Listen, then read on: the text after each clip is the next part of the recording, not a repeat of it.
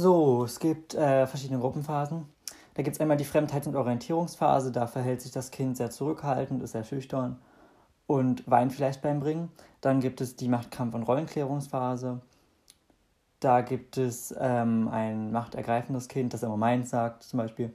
Das passiert oft beim Spielen und es gibt ein erhöhtes äh, Aggressionspotenzial.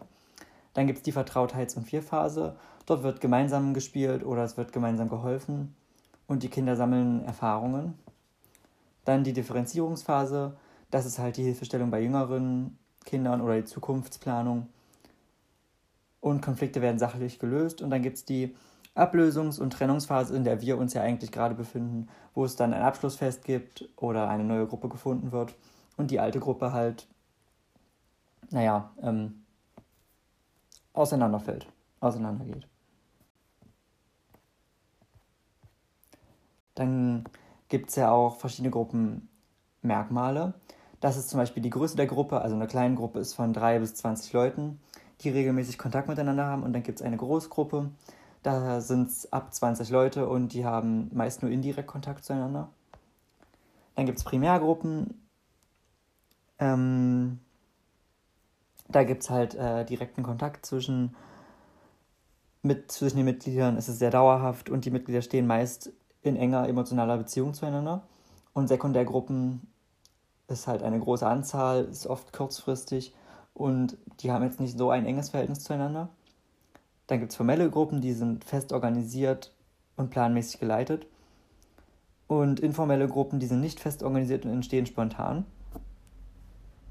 Dann gibt es Eigengruppen und die heißen In-Groups.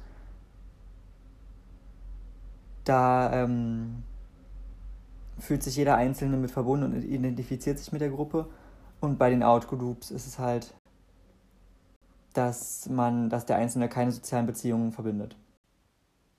Dann gibt es ja auch verschiedene Gruppenrollen. Mm, da gibt es zum Beispiel den Anführer und, der Star, und den Star, der gibt's, den gibt es halt in jeder Gruppe.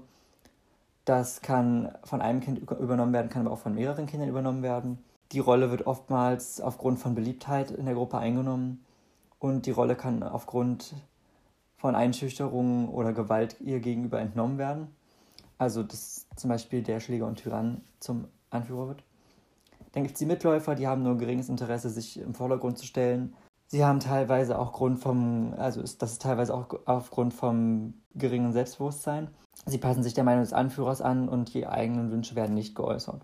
Dann gibt es den Schläger und Tyrann, der versetzt die anderen in Angst und Schrecken, kann aber auch äh, die Stärken nutzen, um Interessen durchzusetzen.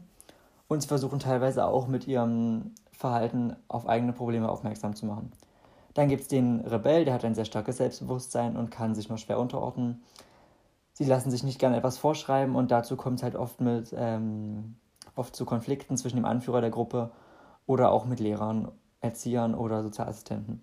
Dann gibt es den Außenseiter, der lässt sich ähm, allgemeingültig, nicht allgemeingültig definieren.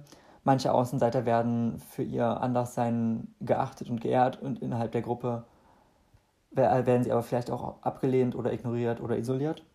Dann gibt es den Sündenbock. Sie stören häufig das Gruppengeschehen und die Kinder nutzen den Sündenbock, um ihnen die Schuld für alles zu geben. Dann gibt es den Meckerer, der hat an allem etwas auszusetzen und dann äh, und niemand kann es ihnen recht machen.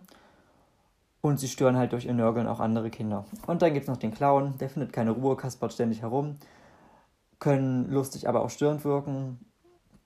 Sie können keine Grenzen einhalten und sind dadurch, werden dadurch ständig ermahnt. Und sie verstecken sich oftmals hinter einer Maske, um wahre, äh, um wahre Gefühle zu verbergen.